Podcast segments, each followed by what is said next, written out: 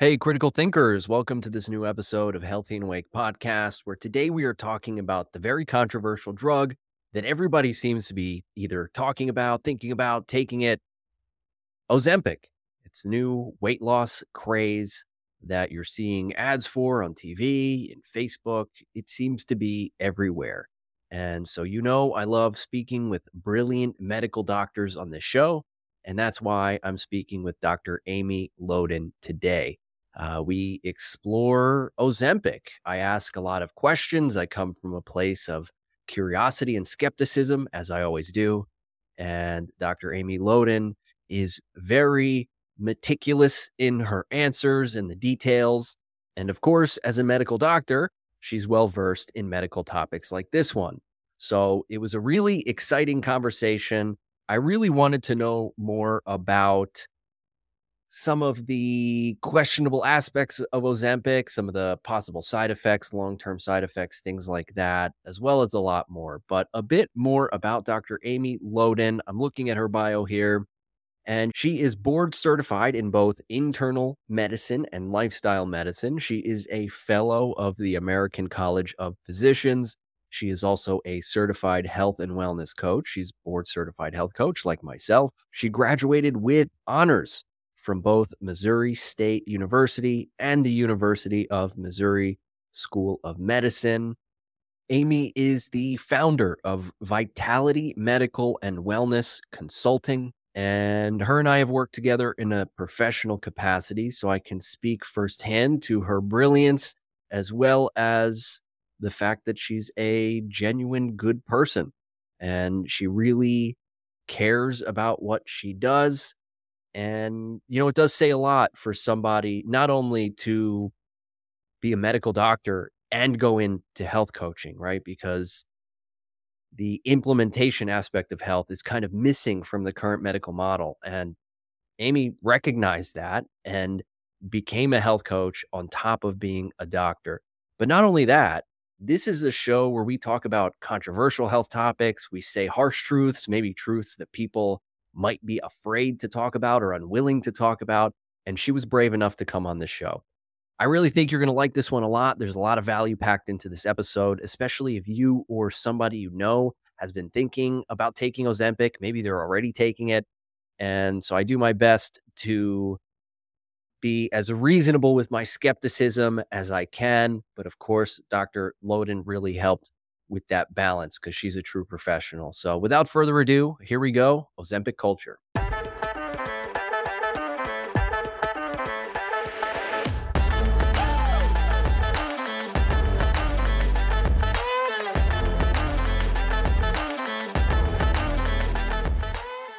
So with Ozempic, I'm hearing everybody take this. Uh, a lot of the people that I work with are asking about it. And this idea of weight loss drugs isn't exactly new. So I actually looked this up. There's a history of them even as far back as the 1950s and 60s. You look at amphetamines, which are still around. I guess they just remarketed those. You had ephedrine. You had one here called fen-phen. This was in 1997. They removed it because of its link to heart valve damage. And then today, of course, we have Ozempic, uh, semaglutide, which is all the rage right now. You see all kinds of ads for it and everything. So is this it? Have we found the magic bullet for a weight loss drug? We haven't found the magic bullet, but the picture is a little bit bigger um, than what probably is being told. Uh, you've got a great point that this weight loss drugs are not new. They have been around for a long time, and some of them have been quite dangerous, frankly the um, stimulant category of the medications, the amphetamines, uh, many of the same things today that insurance companies require us to use even before injectable medications. These are medications that aren't friendly to the cardiovascular system. So, the big difference in the injectable medications versus what we've had for decades is that semaglutide and these other medications are very friendly to the cardiovascular system and, in fact, have been shown to decrease major cardiovascular events, including heart attack and stroke. So there is benefit from these compared to the other. But I think your deeper question comes to, you know, what is the treatment for obesity? Is medication the right thing to do or not. There's also an added layer with semaglutide specifically because there's a lot of compounding pharmacies who are using semaglutide salts, which are not FDA approved. They're not the same thing at all. But the average person has no way to know that. And so that false marketing is also causing a lot of problems. And unfortunately, it is giving a, a new pathway into conflict here. There's a, a lot of people who say, well, can't you just eat less, move more? That solves the problem. And in a sense, I get what they're saying. Um, obesity is a disease, though. It's not an identity and it's not a willpower problem. There is nothing going wrong when obesity occurs, which is really not what most people think. They think this is a terrible process, that they're putting on weight, that their body's not working correctly, when in fact their body's working exactly how it's supposed to. Our body is designed to use whatever calories and ingredients that it consumes to use it for energy but anything extra is supposed to be stored as energy. And that's what obesity is. But it does tip into a, a actual clinical disease once it gets to be at a certain point. And everyone's body is different. I acknowledge that BMI is not perfect. It's all I have to use as a clinician right now. Um, and those are the types of things that we have to make decisions on when it comes to injectable medication. They're actually approved only based on BMI. So recognizing the imperfects, imperfections of the system, um, those are the constraints we have. And it comes back to your original question: Is this the next greatest and best magic bullet? And it's not, especially if you look at the actual studies when these were done. These studies were predicated on the drug success based on lifestyle first. And that's what I don't hear anybody saying. And that's probably my biggest message I wish people understood. These were built on a calorie deficit meaning the minimum amount of activity recommended by the CDC and oftentimes more. They had nutrition and access to registered dietitian coaches. They had one-on-one personal tra- personalized training many times. And none of that is in our system and it's not in place for people to use. And so their default is, well, I thought I was moving more. I thought I was eating less. It failed. Therefore, I need a medication. And that's not the right answer. And so um, you know, when I think about these injectable medications, they have tremendous capacity to improve quality of life. They have an ability to decrease potential costs by preventing and averting cardiovascular disease and stroke. But what if we never even had to be there? What if we never had to use the medication because our lifestyle actually set us up to not need the medication? And that's really what I'm passionate about in these medication discussions I use them and certainly they're appropriate for certain people. We do not use them aesthetically in my practice. Um, there are certainly people who are doing that. Um, but I do try to follow the clinical patterns as closely as I can based on the evidence that we have and recognizing it's not perfect. It will change as well.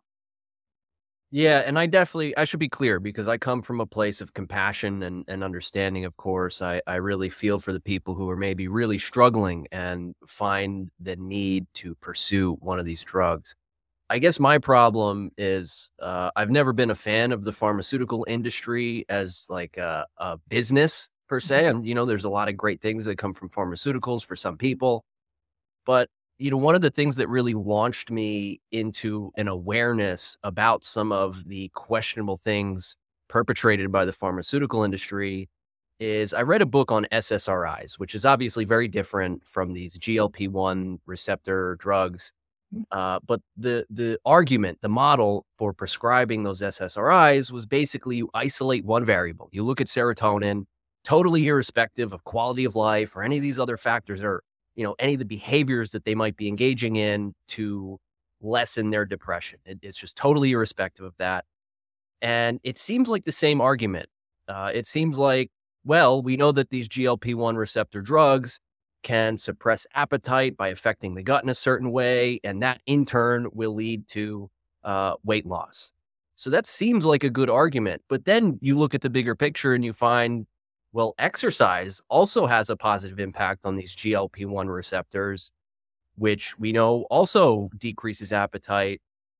So, I, I, mean, I just struggle with the argument. And at the same time, it does sound like you're saying the actual studies do take this sort of thing into account. It's just maybe not being applied that way in the actual culture. Is that right? Correct. That's 100% correct. The other thing that's not really um, we don't totally understand it, first of all. But what we do understand is not being communicated. And that's when someone has developed clinical obesity and it's now a diagnosis. It's not just a pattern where I had some pounds shift back and forth, but we're talking about people whose BMI is 30, 35, 40 and, and higher. Once you've tipped into that disease state, the problem becomes your fat cells are programmed in, in our genetics that are, are they want to maintain their existence. And so it actually changes the hormone levels of leptin and it affects the leptin and ghrelin work. Leptin is the hormone that's supposed to make us feel full. That's one of the things that they're capitalizing on when they're um, talking about how this makes you not hungry. There's also um, ghrelin is, is, the hormone that makes us feel hungry, and so there's also a, a spectrum here that we're evolving in our understanding of and trying to figure out how does this play in and, and how much are these drugs affecting that process versus the brain. And there's a whole different spectrum of brain related eating disorders that come into this as well. And imagine most of your listeners are familiar, for example, with anorexia or perhaps bulimia and binge purge disorder. But there's a, a different one that I actually find to be incredibly common. And I don't have the um, the understanding of why we're seeing this much more, uh, unless it's just that we're looking for it right now. But it's one of the main reasons I find people, especially women, are not able to lose weight. It's a disease called binge eating disorder. It's totally different than bulimia. And in binge eating disorder, similar to the question you raised earlier about serotonin, the problem here is dopamine in the brain. And there's only certain ways to get that dopamine leveled off so that you stop thinking about food. And in fact, that's what I frequently hear people say is the noise in my head about the food has stopped. one woman even told me, she's like, is this what normal people feel? And so you've got that whole thing complicating this as well um, and, and trying to understand what's actual physiology, what's pathologic, what is something that is a marketing scheme and it's a, a fad that we may find like Fen-Phen is dangerous. You know, those are all things that we don't completely understand. We think we do, and we certainly articulate to the best we understand, but there's a lot of gaps here.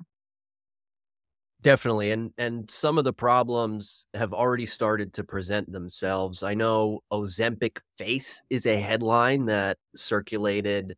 And then you look into that a little bit further and you find that it's it's cutting down on muscle in some instances as well as the fat, which uh, I, I that's not something I, I know very in depth. But when I hear that sort of thing, that sounds like a red flag to me because we know as we think about health and longevity, especially as we get older, we start to lose more muscle. Muscle is important for health and longevity. We want as much muscle uh, as we can really hold on for as long as we can. And so I wonder about the effect of introducing this foreign synthetic drug that has this mm-hmm. effect that leads to the muscle wasting on some level. Mm-hmm. Is that something that these people should maybe be concerned about? Yeah, it's a really good point. And it's one of these very gray areas still. Um, I would say, you know, if I have 100 people that I've prescribed Ozempic to, I'm not hearing very much about either of those problems. And I will acknowledge my population's a little bit different than perhaps many other populations. They're very um, literate, very health aware, very health conscious. And I would imagine if that was happening with most of them, I'd be hearing a lot more noise about it. I certainly hear the, the complaints on other medication. I do think these are real problems, though, for the people it's affecting. And I, I don't think people are making this up when it comes to feeling the muscle loss or the wasting or the, the weakness one of the primary things I see that contributes to that, though, is that when people don't feel hungry, they really do stop eating. And one of the things I have to drill into my patient is you have to keep eating with these medications. It's not um, that you're never going to feel hungry and therefore you, you don't eat. And they say, oh, yeah, yeah, yeah, I know that. But then they don't eat. And you have to maintain a certain amount of eating or you're effectively starving your body, which is then going to do exactly what you described. It's going to start using its energy sources, which it's supposed to do. And some of those, in fact, do cause um, systemic problems. So it sounds like in some cases you could just be trading one problem for another. I have obesity, so let me trade it for not eating. And then you have a whole other thing to deal with. but even further, I know one of the the lawsuits that I saw, separate from Ozempic face, there was a lawsuit that recently was put out there where I think there was GI problems, some sort of complications. Yeah. And so that's, you know, that's one incident, one lawsuit, you know, it's tar- it's hard to sort of extrapolate that out further. Yeah. But let's say just for the sake of argument that even in, in such a short term, we're seeing these types of problems. I, I wonder about long term, like when you introduce or when you modify a natural mechanism in an unnatural way, I just wonder about the long term implications of that. And and I would guess we don't have many long term studies on this, given how recently and new it's kind of been on the market. In a sense, with many drugs, we are the long term studies when when they put that out there into the market. So as far as you can tell, do you foresee any kind of long term complications maybe developing with this sort of thing? Yeah, that's a really great question. Um, I worry a lot about people's bone health. Um, I worry that they're not getting the nutrients that they need and that they're going to start losing bone mass, particularly my women who are midlife and older. They already lose estrogen. Guys are different. They're lucky they keep producing testosterone throughout their life, but women lose their estrogen once their ovaries either stop working or are removed. And in the absence of giving them hormones, their bone suffer. So now we've already got that. We have potentially a hit with medication because many people in midlife do gain weight, and they that is a, a time in life where it's very frequent to see these medications used. I do think we're going to see a lot of information coming out from the consumers, and I suspect it will be very different from what we see from the pharmaceutical company and, and industry. What that industry and that group is going to want to make sure we hear because they know we're already hearing the consumer side. They're going to want to know uh, and make sure that we understand hey, these are preventing heart attacks, they're preventing strokes. And we can't just look at the short term. Uh, we have to look at the long term, but within the long term, we have to balance which one's worse. What's the worst evil? Is it worse to have your stomach have different changes in its absorption, or is it worse to have a heart attack? And that's the type of thing I think we're going to hear a lot more about in the scientific community. I think we're going to hear a lot more about what has um, been gained versus what has lost. Whereas in the consumer industry, these are real people. They're experiencing these real side effects.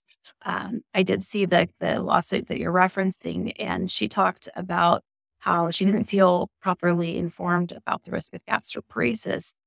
And there's a lot of confounding there, so I can't comment to her case specifically. You know, it is true that diabetes itself leads to gastroparesis for some individuals. However, that tends to be poorly controlled longstanding diabetes. It is true that medication can cause side effects. And I frequently tell my patients listen, any side effect you can imagine up to and including death is possible, right? Any medicine can cause any problem at any time. And so that definitely is a concern. And, from a long term perspective, I think we're going to hear from the science community. We've proven that this prevents heart attacks and strokes. Maybe it prevents dementia. Maybe it prevents fatty liver disease. Maybe it improves fertility. But those types of studies aren't going to come out very quickly. It's going to be over time. And that's the frustrating thing that I face because people hear these very real concerns. And for good reason, they are uh, hesitant to take a medication. The truth is, most people that I work with, though, are trying to reverse disease and not take medication. So they're not real interested in taking a medication at baseline. But for other people, I mean, I've had family members that these medications have given them their life back because they've finally been able to lose enough weight that they can then go move and do the exercise and activity. The question is, is it sustainable? And that's really the crux of what we have to worry about long term is as soon as I take someone off these medicines, if they haven't had the lifestyle change and the baseline change in behavior, everything's coming back because that's just pure physiology. And that is my biggest frustration long term that people aren't hearing and aren't talking about is what is our plan for when we stop the medication? In Europe, you can only use it for two years. What's to happen in the United States? I don't know. But only about a third of people even have access to the medication unless they're going to pay out of pocket.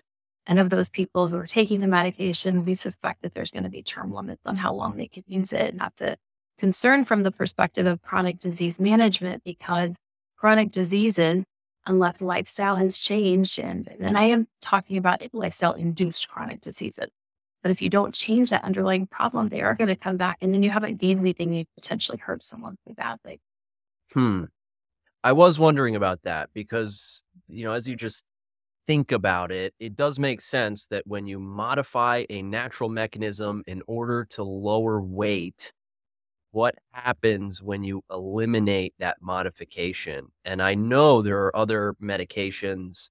I'm pretty sure some antipsychotics, uh, like Mm. haloperidol, you stop taking them, people basically gain a lot of weight. I might be wrong on that, but um, it does sound like one thing that you're saying here is there's definitely cause for concern for the people who stop taking this. You Mhm. even mentioned in Europe, you ha- they I guess limit it to two years. Mhm. Is that a new implementation, or do we have some uh, data to show what happens after these people stop taking it for two years? I don't know why those decisions were made abroad. I would suspect it has to do with the studies were only done for a certain amount of time. And so then they were like, well, you we're going to match the study time and not do longer. So that could evolve over time. Um, you know, and I don't use a lot of haloperidol, so I, I can't comment on that. But I certainly can appreciate that there is a distinct difference when people come off the medicine. And, and honestly, a lot of times it's not that they're coming off because they don't need it anymore. It's that they're coming off because their insurance won't cover it anymore. Uh, many employers are stopping to cover weight management drugs. And so people who've been doing very well and are losing, even if they're implementing lifestyle changes, it isn't time yet to come off the medication, even if we consider the two year, you know, based on studies that that's what we should do. And so we're really interrupting treatment. And we would never do that for another chronic disease. We wouldn't take a diet person living with diabetes off their medication. We wouldn't take somebody with high blood pressure or high cholesterol off their medication. So why are we doing this to somebody who has a disease? And, and that's a real problem, um, perhaps bigger than our conversation, but it is a concern. Um, you know, the, the other thing that I would just raise, and I may push back at you just a little bit, Please do. On, on the term modification, I do want to make it clear that these medications are um, synthetic, right? We know that they're made in a lab or a pharmacy, but they are replicates of what our body naturally makes. We normally have these proteins. And so it is not so much that we're modifying the mechanism as much as we're amplifying the normal mechanism. Okay. So I still I I totally understand that we're modifying or or I'm sorry, you know, we're messing with the natural mechanism that's already there. We're amplifying it. Mhm. I still see that as an unnatural type of intervention. This is just my opinion, right? Yeah, Because you know, I follow you. you know, you look at something like exercise and and like I said earlier, when you look at exercise, it does also modify the natural levels of GLP-1. But again, that's still isolating one variable. I, I would want to zoom out and go like, well, what's the sequence of physiological events that lead up to that? Because I would imagine that just isolating this one variable in a synthetic way and amplifying it, even if it mimics some kind of natural process, it does seem to totally leave out the sequence of events that kind of lead up to that in a natural way. So that's just like a, a philosophical, I guess, kind of uh, skepticism towards that. But you know, another thing is that America is unique in that we advertise these types of drugs to people. It, it is a type of low hanging fruit. These companies understand the appeal. No one's advertising schizophrenia drugs, right? Because there's Right. no appeal to that. Right. So th- they dangle these low hanging fruits in front of us. Especially, look, I've been to other parts of the world, and and I I don't want to sound mean in saying this. There is a stereotype of like the typical lazy American, and it does seem like these companies are playing to that market. People who have no interest in in exercising or changing their diet, and and I do want to get into that, like the behavior aspect today. Mhm. But it doesn't seem fair to really advertise and, and message to these people who are probably very often desperate to to address being overweight and it doesn't on the surface seem helpful for at least those types of people because i know earlier you said in the studies it's paired with a registered dietitian a personal trainer all those sorts of things but a lot of the people that i talk to have no interest in modifying their Mm. diet or Correct. exercising they Mhm. just want that magic bullet that will sort of be exercised in a pill. It's really unfortunate. Hey, sorry for the interruption, but please give me just 60 seconds here. I'm not trying to sell you anything. This Healthy and Awake podcast is something that really means a lot to me. I've put a lot of work into it. And long story short, I need your help in order for this show to be successful. All I'm asking for is you take the few seconds out of your day that it takes to go and give this show a five star rating on Spotify, Apple, or if you watch it on YouTube or Rumble, that you make sure you're following me there and give this video a thumbs up. I would really appreciate it. I am fighting against the algorithms that, quite honestly, hate my guts. When you talk about challenging authority and being skeptical of the people who are trying to tell you what to do, well, that's not very well received on the platforms where they're owned and operated by the people who are authority figures trying to tell you what to do. Uh, so I cannot do this without your help. If you do like my show, uh, or if you know someone who might like my show, please share it with them or consider giving me five stars, thumbs up, all that good stuff. But let's get back into the show. Thank you. You know, I think actually most physicians, and I, I would extend that even to our advanced practice providing colleagues, the nurse practitioners and physician assistants, I think all of us would agree with what you said in that we want people to make the underlying change. But by the time they make it to us, either they can't or they won't. And so we're a little bit limited in what we can do. And because we can prescribe medication, that's what's often done. And I will acknowledge there's the whole rabbit hole we could go down about, well, people prescribe medication because that's how they make money, et cetera. All of these things exist and interact in this very convoluted system you know your your original point about advertising to consumers it's a great point and i think most of us uh, within healthcare would agree with you it shouldn't happen for any medication um, it, i may have the years wrong but i don't think it's been uh, legal for more than about a decade or so so um, your listeners can fast check me on that but i do find that most of my colleagues would agree 100% with the, this same skepticism you have it's just that they feel like they don't have another option to help the person in front of them. Well, let's assume somebody is taking them because, of mm-hmm. course, mm-hmm. many people are. You mentioned that uh, bone health is a possible concern. So, what could somebody do to mitigate against those risks? Yeah. So, there's a few things. And just in general, common good bone health practices are going to be doing weight bearing activities. And that does not necessarily mean to be lifting weights, although that is one way to do it one of the easiest ways for the spine, the hips, the, the femur, or thigh bone, those types of bones is just walking. Anything that causes the heel to strike the ground is going to be helpful. And so you're thinking about walking, running, skipping, jumping rope. All of those types of activities will help strengthen the bone. And that's because bones are in a natural and normal up and down, um, building up and tearing down process to keep them strong. So if they're not having any type of resistance they have to work against, they're not going to maintain their strength, especially in our postmenopausal women, even our men as they get older into their 70s and 80s, if they're not doing those weight bearing activities against gravity, in other words, um, they're going to lose bone mass. So that is one thing that I can't emphasize enough. Um, it, it's not just the cardiovascular activity, the cardio that we need to be doing. It's also the weight bearing activity, the resistance activity, the strength training. Um, you know, you, you, think about the different activities that people frequently do, spinning or um, the swimming. These are not going to help your bones. They're going to help your heart. They're going to help your muscles. They're going to help the flexibility, but they're not actually improving bone mass because they're not against gravity. And that's a really key concept I find people don't understand very much. Um, the other thing that I hear quite a bit about is the idea of calcium. And I need to take more calcium in. And if you're eating a healthy diet, you're getting your calcium through your fruits and vegetables. If you, um, even if you don't drink dairy, almond milk, some of these plant milks have a ton of calcium. So I actually don't generally find that people need supplemental calcium. There are cal- calcium calculators online that they can go and, and type in their general average diet and and seeing what they get. And there are different calcium recommendations for different ages and genders and, and whatnot. But most people don't need a calcium supplement. What they do need is vitamin D.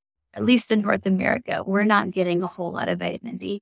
And one of the biggest misconceptions I hear almost every week, especially in the summertime, is well, I go outside. And so I'm getting my vitamin D through the sun. Well, first of all, you're in North America, so you're not getting as much vitamin D as you think. And second of all, if you're wearing sunscreen, you're blocking 95% of that vitamin D absorption. And so we're not as well uh, vitamin D sufficient as most people think. And it's actually more common that I find people who are low, uh, sometimes severely low in vitamin D. And that's going to impact your bones because if you don't have vitamin D, you can't absorb calcium. And if you don't have enough magnesium, your calcium levels are, it, it's not going to work correctly. So, just those two things being active and eating the right types of food to get the right nutrients in our body and taking a vitamin D supplement are, are key strategies to keeping the bones strong. For the person who's on Ozempic or any of the similar drugs, it's even more crucial that they're doing these things and being very intentional.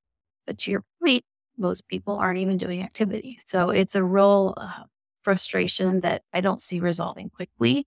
But I'm hoping that through efforts like yourself and getting the message to people of what really needs to be done, that they can start owning their health and really take back the true health care we should have instead of the sick care system we currently have. Definitely. And and next I do want to shift into that sick care system, but just out of curiosity, what happens in the body that makes you concerned about bone health as somebody takes something like Ozempic? The biggest thing is that you're not eating the right nutrient. And so if you're taking Ozempic, you're not going to feel hungry. If you do eat something, it's often not the the minimum amount of fruits and vegetables a day we recommend is at least five. I'd love it if everyone ate 10 servings. Um, and, and that's a, you know, something we should be teaching in grade school. What is a serving? How do you know what the right amount is. And when can I figure out if I'm eating enough berries or enough citrus or enough dark green vegetables? Because nobody knows. We haven't taught them. So my concern is people think they're doing the right thing and they're they're not. They're sabotaging themselves.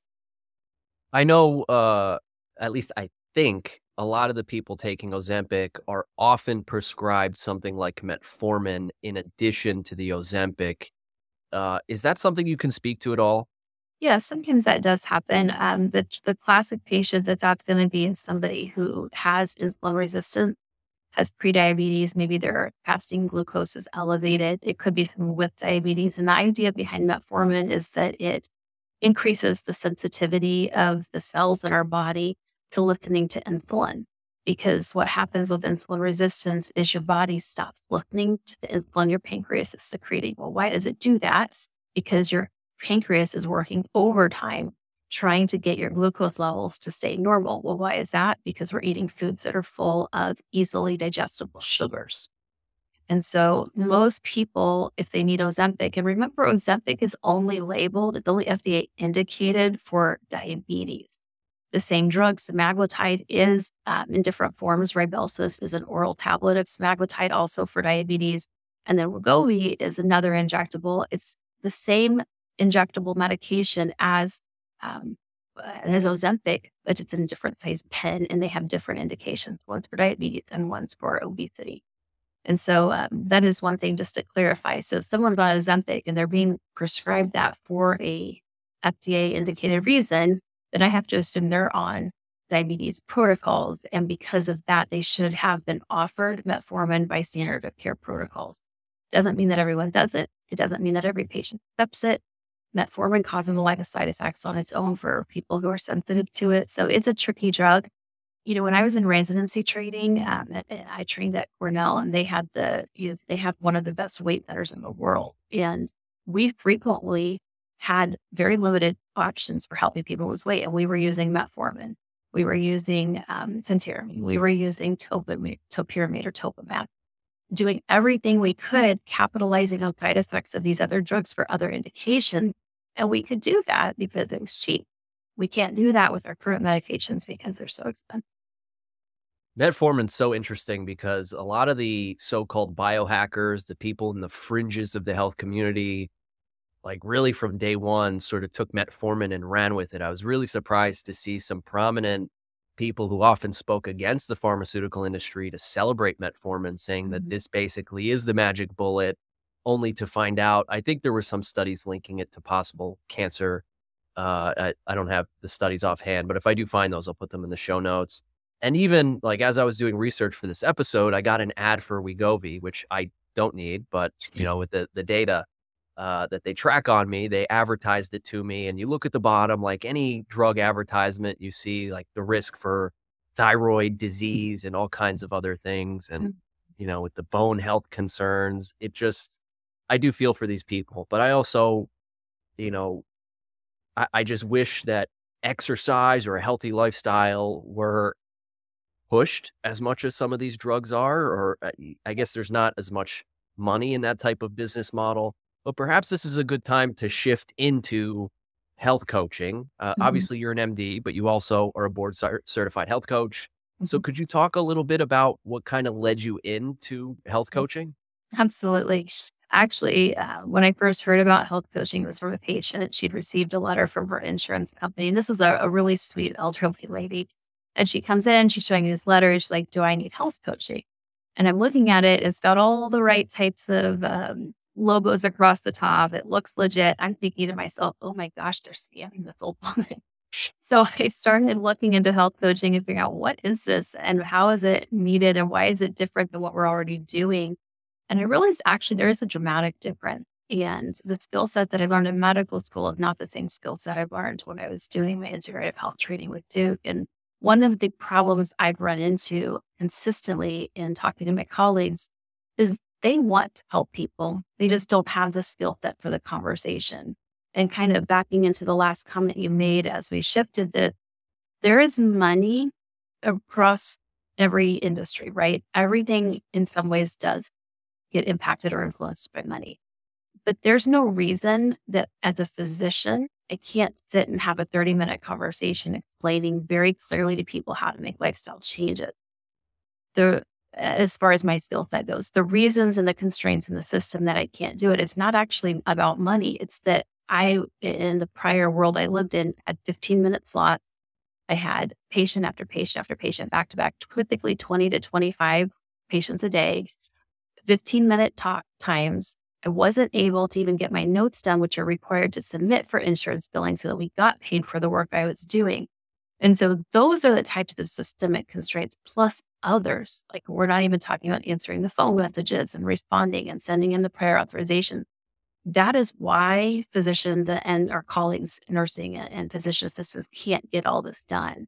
And so then the question is, well, who's doing it and where are people going? Because people are smart. They know how to use the internet, they know how to read, and they know how to look and dig for information So, But really, to have that information not filtered can be quite uh, misdirecting and misguiding. And so, the health coaching, coming back to this point, is I really, for the first time after going through health coaching training, was able to get to the underlying why of the reasons people needed to change. I was able to understand their perception and what they wanted out of their life. And you would think that that was taught in medical school. And actually, my medical school is fairly progressive, and they did introduce a concept of motivational interviewing. But frankly, that should have been in every single class, all four years of medical school. We should have been constantly using it in internship and residency. And every single person across the country who's in a position like I am should be using this every day because the health coaching aspect is that you you look at the person as a whole. You figure out what their vision is you figure out what's important to them and then you help them reach that goal not paternalistically but by using their own innate sources of wisdom for their life and their expertise to reach those goals. And then you hold them accountable for it and you do all of this in a way that's sustainable. Nothing in medical school set me up for that type of conversation. I observed it, not realizing what I was observing here and there. Um, I observe certain clinicians doing aspects of it, but really health coaching ought to be integrated with medical and nursing school, in my opinion. It, it's really a vital part of the conversations I have every day now. It's probably the number one reason I find such high success rates for reversal of disease. And that's not a concept I could have even begun to dream of doing when I was in residency, for example. We treated disease but we weren't reversing and curing lifestyle induced diseases. And that is possible. And if your listeners hear nothing else I say today, I would want them to understand that it is possible to reverse chronic lifestyle induced disease.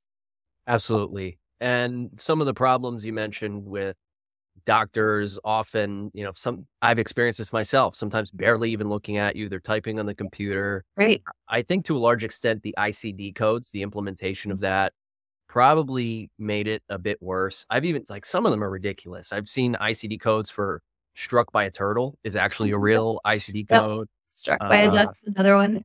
yep, yep. Uh, injured at the opera house, although mm-hmm. I did mm-hmm. not see one for struck by a turtle at the opera house. So I think they need to fix that.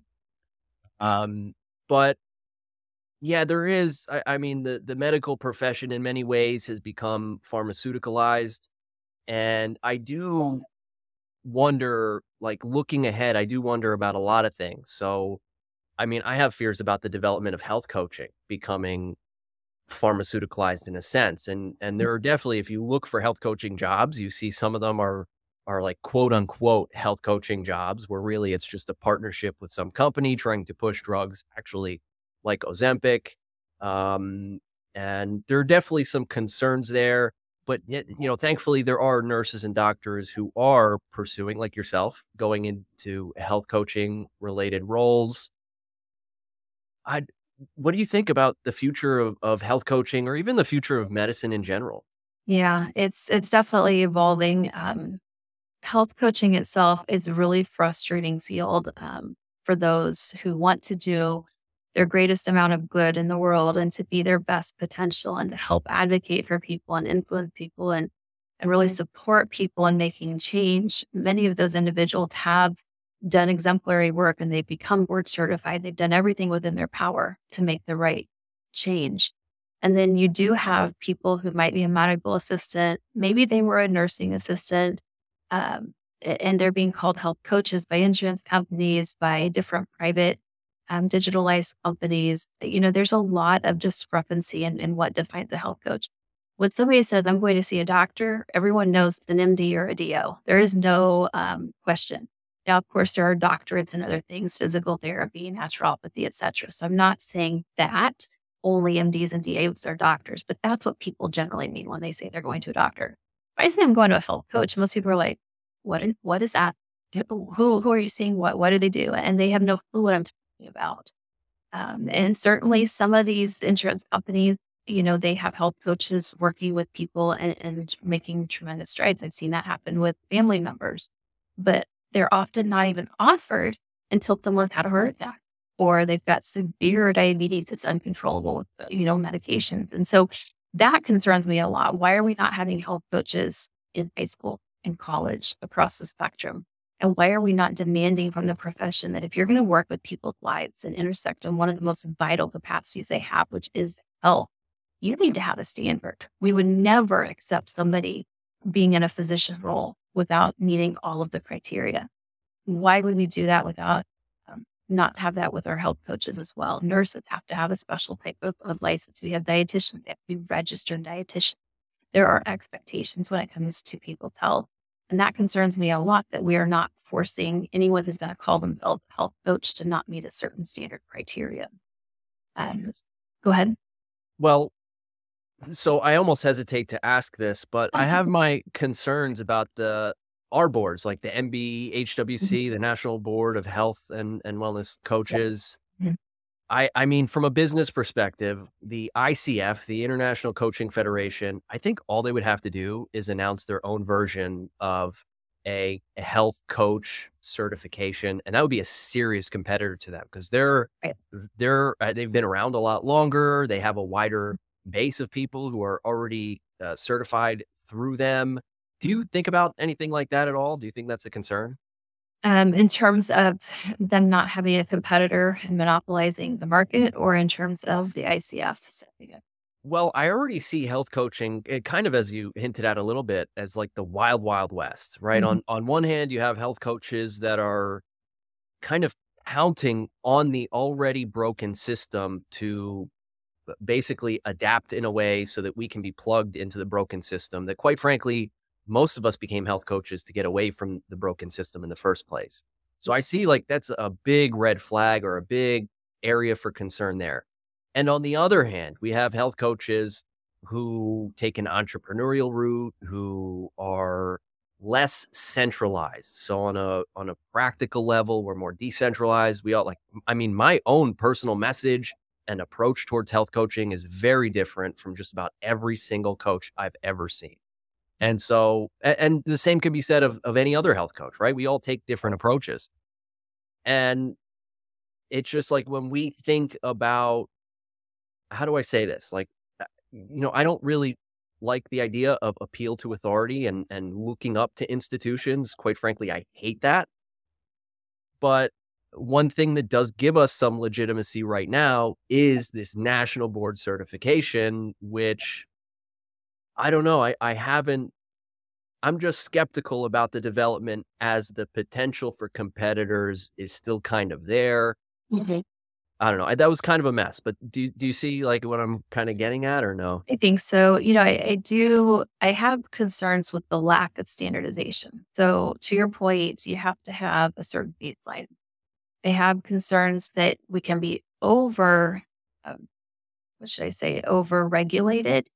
Mean, one of the biggest complaints I hear from my colleagues and physicians is we have to pay to do this exam to prove that we're competent, even though there's all these different ways we could demonstrate in clinical practice. And so there, there is that risk, right, that you can be over regulated. And I hear you kind of saying, I don't want to go to the, the big institution. And that's where I would view that really becoming um, a very big negative in our societies.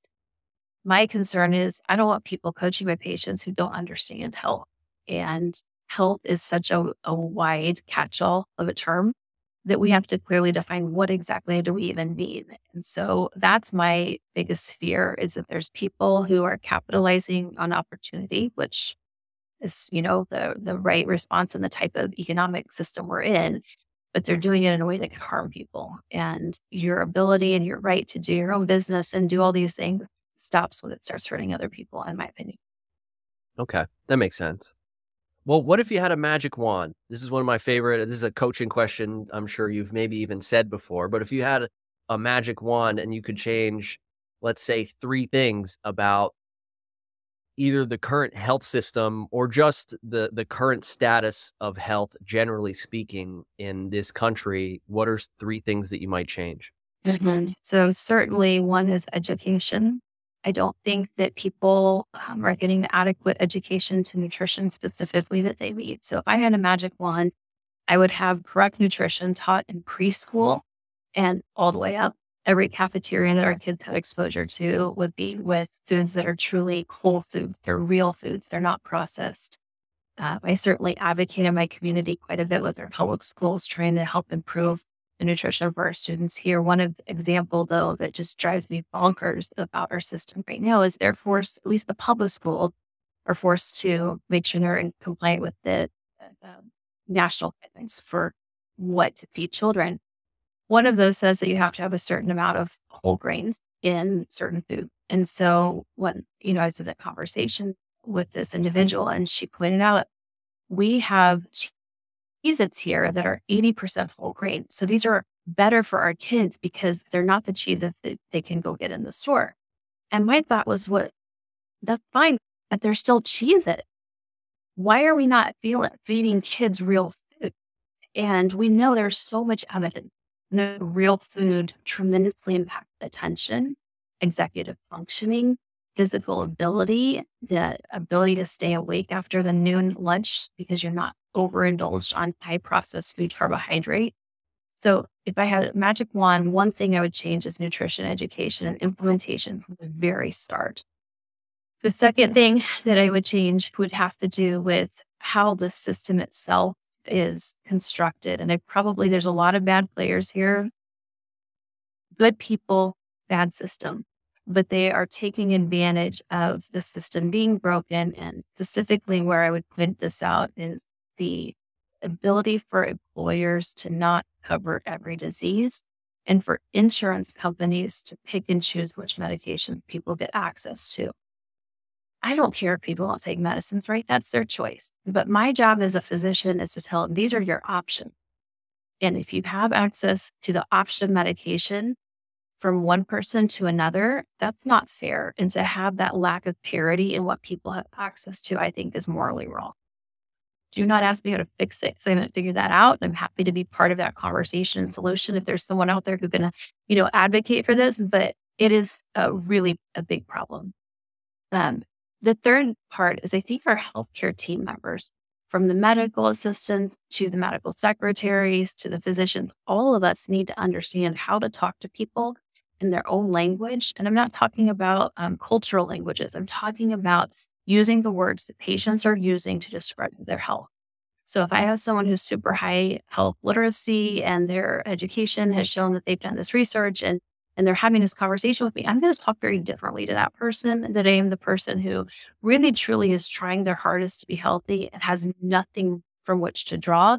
They don't have education. They may or may not have a socioeconomic status that allows them to access education or different types of food. And they deserve to know just as much as the person who's highly literate and to be able to have access from their medical team practical examples of how do I implement this in my life? If I'm eating on a budget and I'm a single mom and I have two jobs and I have two little kids I'm taking care of, I'm trying to put all these pieces together. The last thing I want to do is think about how complicated nutrition is. I want something fast and easy that I can give my kids, probably give to my mother or mother in law who's helping me out watching the kids, right? These complicated situations aren't being solved. And until those are equally addressed, we're not going to have parity in healthcare. And that's a real crime.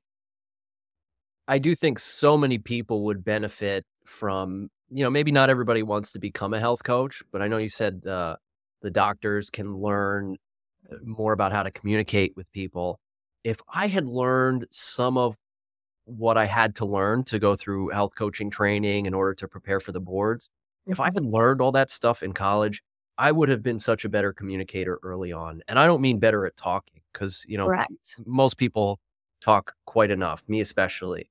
It's really listening that uh, is seems to be very paid attention to it in, in the smallest degree. And it's so powerful. It's really changed my life in a lot of ways. I think a lot of people would benefit from that, just, you know, even beyond health, but health as well. And so I guess you, you did talk a little bit about the food there, eating real foods, whole, Mhm. natural, real foods. I don't know if you saw this on LinkedIn. I unintentionally started somewhat of a heated debate. I posted an image of an egg on one side and a product called Just Egg on the other side. And that Just Egg product had, I don't know, 20 ingredients. And my point was that, you know, I wasn't trying to trash vegans. I, I didn't even say the word vegan, but some Mhm. vegans got upset. Uh, my point was that, you know, on one side, you have an egg, a real, whole, natural food. Whether you, you like meat or not, that's one, that's a separate thing. But on Mhm. the other side, you have this product that's called just egg, and it is the furthest thing from just an egg.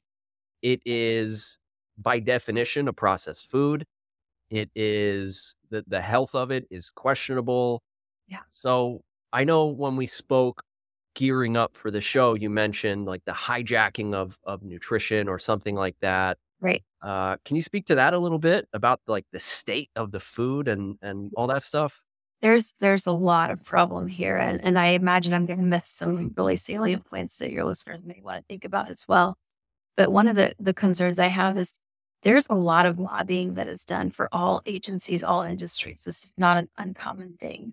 But when there are when there's money influencing how people eat, what they have access to, what they're educated about, that's not right.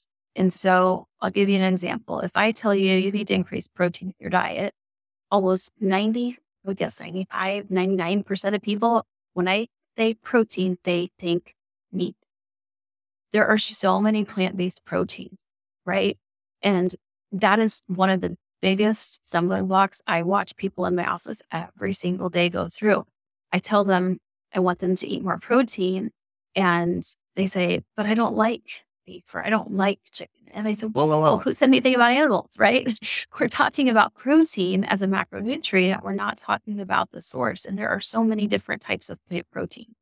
And so we should be hearing about that. We should be knowing it. Our kids should be learning it in college. That should be part of health classes. I mean, that that should be basic information that there are so many plant-based protein. On top of that, people need to know how to prepare them. What good does it do you to know that there's proteins in beans, legumes, and lentils if you don't know how to cook? So that's a real problem that I see um, with just that one example. Dairy industry is another one. Um, people, my my ladies frequently tell me, "Well, I don't want to cut out dairy because then I won't my calcium." But why have we not told them that there's a ton of calcium in almond milk?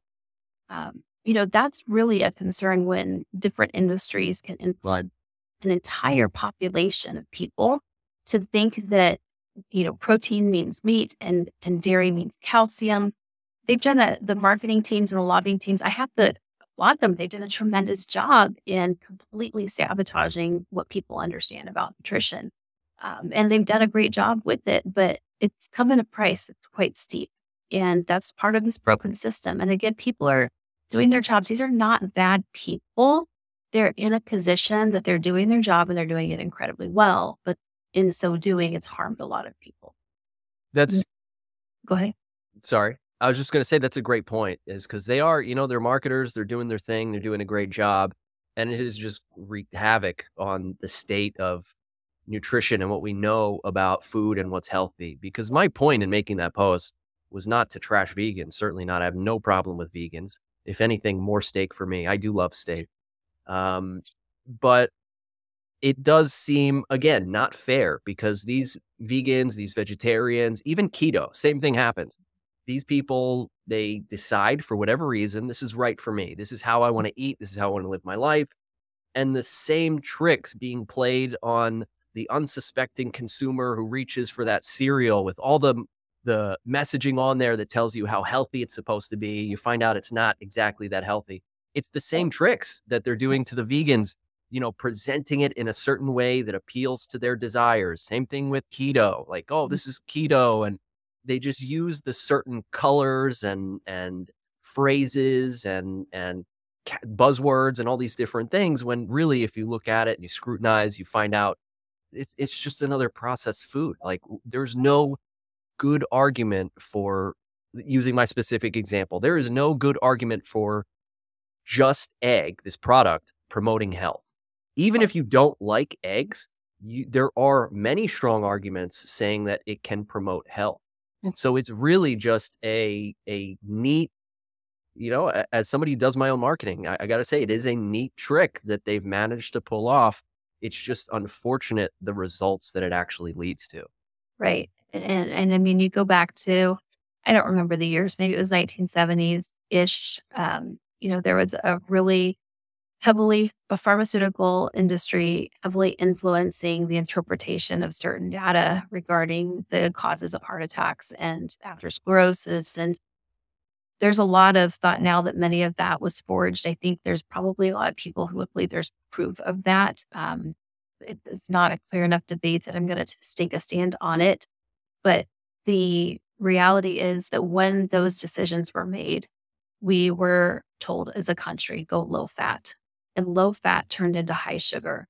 And then high sugar turned into high fructose corn syrup. And then it became all these other derivatives of sugar named. Um, I mean, thank God now that we have to have on our label added sugars so people know all the ingredients that are sugars that are in their food you know, one example of the education I was talking about that we should be teaching as early as preschool is how to read a nutrition label. People don't understand how to do it. They think they do, God, but they think they do. But when I start drilling into it with them, they don't understand the difference between saturated and unsaturated fat.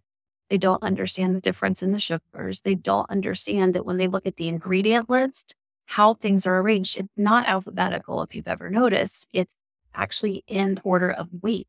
And so the heaviest ingredient by weight of that product is listed first. If one of the top three ingredients in whatever processed food you're eating is high fructose corn syrup, we've got a problem. And I bet if your listeners looked at the boxes and bags and bottles they're consuming, they'd start seeing that they're eating a lot of toxic things for our bodies. I'm quite passionate yeah. about that. Sorry to go off on you there.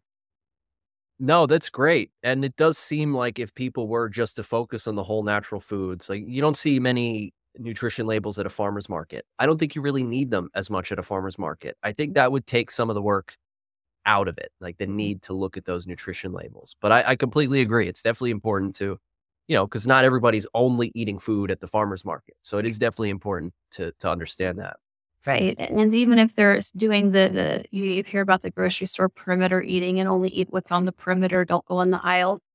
You know, realistically, some people can't afford to buy fresh fruit and vegetables all year long. They cannot afford to buy grass fed beef all year long. And I don't have answers for all of those, but one quick tip would be that fresh um, fruits and vegetables are flash frozen in your freezer section of your grocery stores.